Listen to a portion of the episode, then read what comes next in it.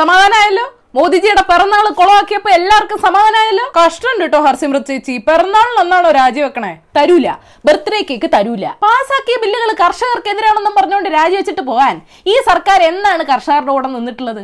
ഫെഡറലിസത്തിനെതിരാണെന്ന് വാദിക്കാൻ ഈ സർക്കാർ എന്നാണ് ഫെഡറലിസത്തെ പിന്തുണച്ചിട്ടുള്ളത്?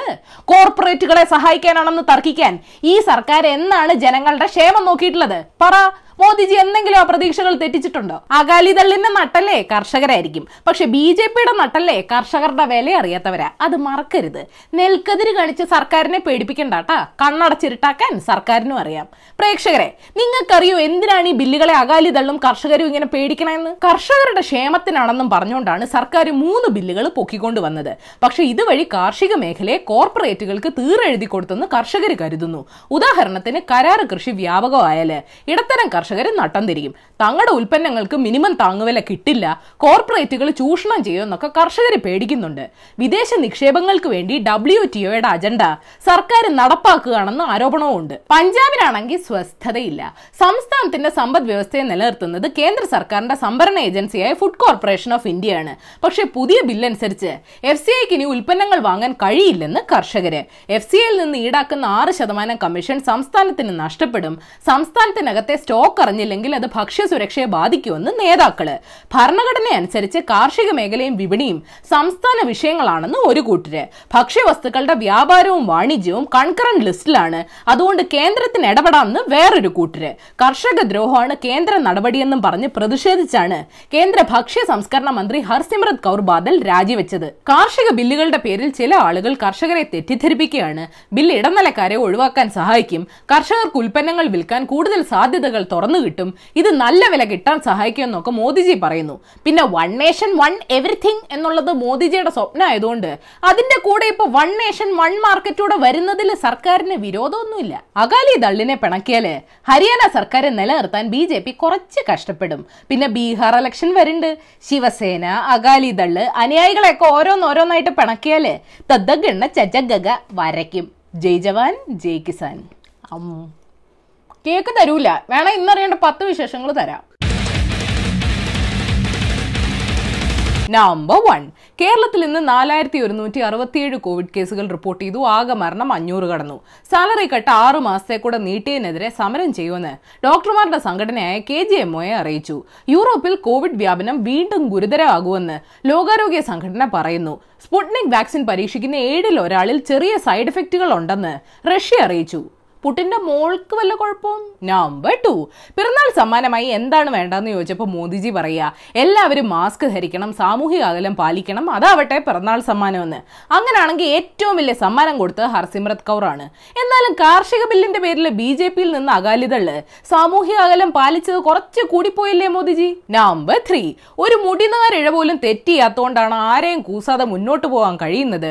തന്നെ അപായപ്പെടുത്താൻ ശ്രമിക്കുന്നവർക്ക് തന്റെ ചലനങ്ങൾ തത്സമയം നൽകുന്ന മാധ്യമ സുഹൃത്തുക്കളോട് സഹതാപം മാത്രമേ ഉള്ളൂ എന്നും ജലീൽ ഫേസ്ബുക്ക് പോസ്റ്റ് ഇട്ടു ജലീലും സാക്ഷി ജനങ്ങളും സാക്ഷി. നമ്പർ ഫോർ കോവിഡ് സ്ഥിരീകരിച്ച ശേഷം ആശുപത്രിയിലേക്ക് കൊണ്ടുപോകുന്ന വഴി ആംബുലൻസ് ഡ്രൈവർ പീഡിപ്പിച്ച യുവതി കോട്ടയം മെഡിക്കൽ കോളേജ് ആശുപത്രിയിൽ ആത്മഹത്യയ്ക്ക് ശ്രമിച്ചു. നഴ്സുമാരും സുരക്ഷാ ജീവനക്കാരും ഇടപെട്ടാണ് രക്ഷിച്ചത്. നേരിട്ട് ആഘാതം മറികടക്കാൻ ശ്രമിക്കുന്നതിനിടയിലാണ് സംഭവം. യുവതിയുടെ ആരോഗ്യനില ഇപ്പോൾ തൃപ്തികരമാണെന്ന് ആശുപത്രി അധികൃതർ അറിയിച്ചു. നമ്പർ ഫൈവ് രാജസ്ഥാനിലെ ലക്ഷ്മി വിലാസ് പാലസ് ഹോട്ടൽ വിറ്റ കേസിൽ വാജ്പേയി സർക്കാരിലെ മന്ത്രിയായിരുന്ന അരുൺ ഷൂരിക്കെതിരെ കേസെടുക്കാൻ സി ബി ഐ കോടതി ഉത്തരവിട്ടു. കേന്ദ്ര സർക്കാരിന്റെ ഓഹരി വിറ്റഴിക്കുന്നതിന്റെ പേരിൽ ഇരുന്നൂറ്റി അമ്പത്തിരണ്ട് കോടി രൂപ മതിപ്പുണ്ടായിരുന്ന ഹോട്ടൽ വെറും ഏഴര കോടി രൂപയ്ക്ക് ലളിത് സുരി ഗ്രൂപ്പിന് വിറ്റുവെന്ന് കോടതി പറഞ്ഞു. കേസ് അവസാനിപ്പിക്കാൻ സി ബി ഐ നോക്കിയെങ്കിലും കോടതി സമ്മതിച്ചില്ല. അങ്ങനെ തന്നെ വേണം. Number six Paytm ആപ്പിനെ ഗൂഗിൾ പ്ലേ സ്റ്റോറിൽ നിന്ന് പുറത്താക്കി. ആപ്പ് വഴി സ്പോർട്സ് വാതുവെപ്പിന് സൗകര്യമൊരുക്കുന്ന ഓൺലൈൻ ഗെയിമുകൾ കളിക്കാൻ ഉപഭോക്താക്കളെ അനുവദിക്കുന്നുവെന്ന് ചൂണ്ടിക്കാട്ടിയാണ് നടപടി. നാളെ ഇന്ത്യൻ പ്രീമിയർ ലീഗ് തുടങ്ങുന്നതിന് മുമ്പാണ് ഈ നീക്കം നോട്ട് ദ പോയിന്റ്.